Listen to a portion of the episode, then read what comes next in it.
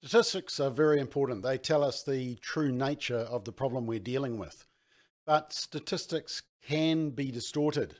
And I've seen a few examples in the last couple of weeks that I raised my eyebrows. Let's have a look at them.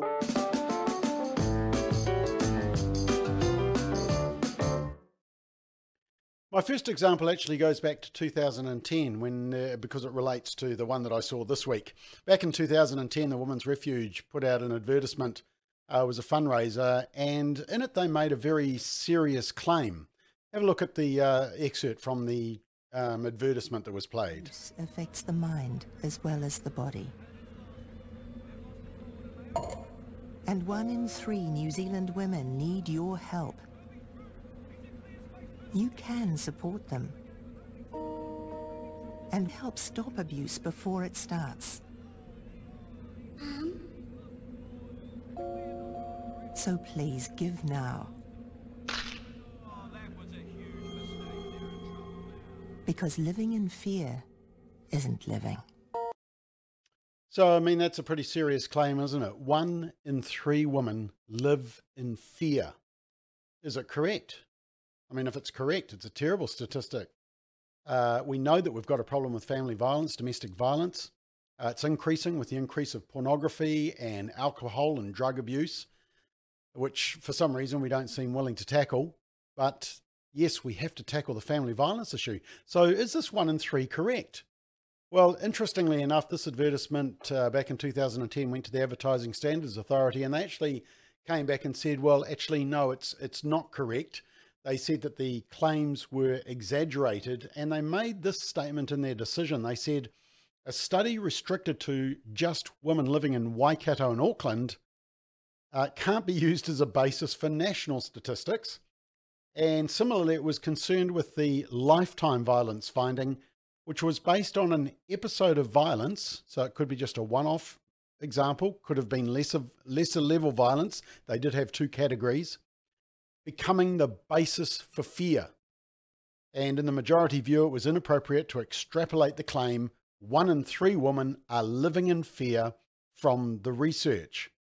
Now, part of the problem with that is that it's a very important message, but it's getting lost because the statistics are being misrepresented. And therefore, when you doubt the credibility of the statistics, then you doubt the credibility of the whole message. Now, I actually saw another example just this week, and there was a release of a new program for sexual violence, family harm. And look, it's an, a really important issue because we have a major problem in New Zealand with the issue once again, I did a search uh, on the issues of pornography and the contribution that is having to sexual violence. Couldn't find any mention of it. But this is what the uh, headline said, which concerned me. It said one in three girls sexually abused before age 16. Well, that is a sobering stat. But I thought, is that correct? One in three girls are sexually abused before the age of 16. So I went to the source documents Ministry of Justice. Well, they say that about 1 in 11 females 15 to 19 are sexually assaulted in the previous 12 months. Uh, now, that's what, 9%? That's not 1 in 3. Uh, and But that is just in the previous 12 months, but they don't say in what setting. Is that a home setting? Uh, is it a, a bad date with a boyfriend? We don't know. I mean, they're all unacceptable, but we don't know that breakdown.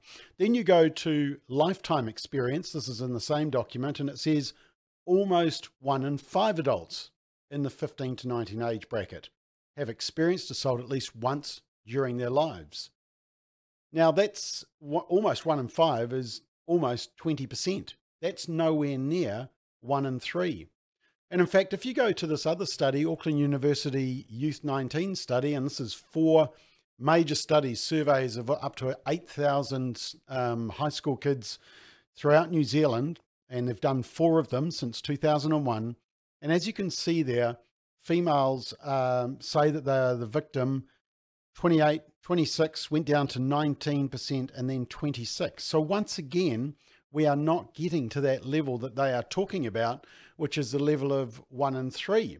Interestingly enough, uh, in that Ministry of Justice data, I had a look at the relationship breakdown. And if you look at the marital status there, noticed that of all the um, status of the relationship of people living together, that a woman is safest in a married relationship. And of course, you know, that's what they don't look at. Some of these red flag issues of drug and alcohol abuse, pornography contributing to uh, sexual assaults and harm, and family structure and the role that marriage plays in lessening that. That's the safest place for a woman to be. It's the safest place for a child to be. And we have the reports to prove that.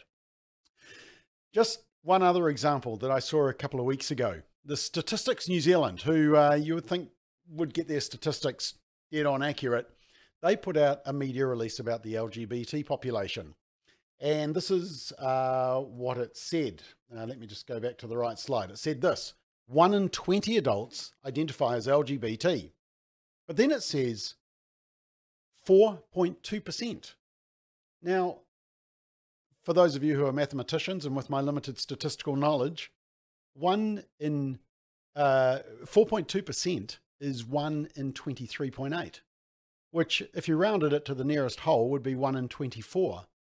But Statistics New Zealand conveniently uh, rounded it down to 1 in 20, which kind of sounds better, doesn't it? And the media, of course, jumped on that particular statistic 1 in 20, even though they were also repeating the 4.2%, and they didn't sort of ask any questions. I went back to Statistics New Zealand and I actually said to them, uh, emailed them, and I, I just said, look, it says 4.2%.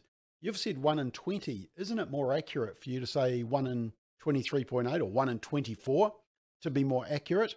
Their response was when presenting data, our standard approach is to round to a multiple, i.e., one in da da. That is easily understandable to the general public. Well, I don't know about you, but 1 in 24 sounds pretty easily understandable. Maybe you should go to 1 in 25, just to be clearer. But to round down to 1 in 20 suggests that, uh, well, you can probably figure out what they are suggesting, that it's more prevalent than it actually is. And that goes back to my point. These are all very serious issues. Family harm, sexual violence is an issue that we have to tackle. But we have to be honest in presenting the scale of the problem and we need to talk about some of the factors which nobody seems to want to talk about, which is the role of pornography and also also the role of family structure. You know, when when government data comes out and the statistics are misleading or wrong, then it, it affects the credibility of the rest of the important message. That's one thing we've been really careful with Family First um, documents that we've published and research is to make sure that the statistics are accurate because when they're not, when they're misrepresented, then you just destroy the credibility of your the rest of your message. And when it's coming from government data, I think we should all be concerned.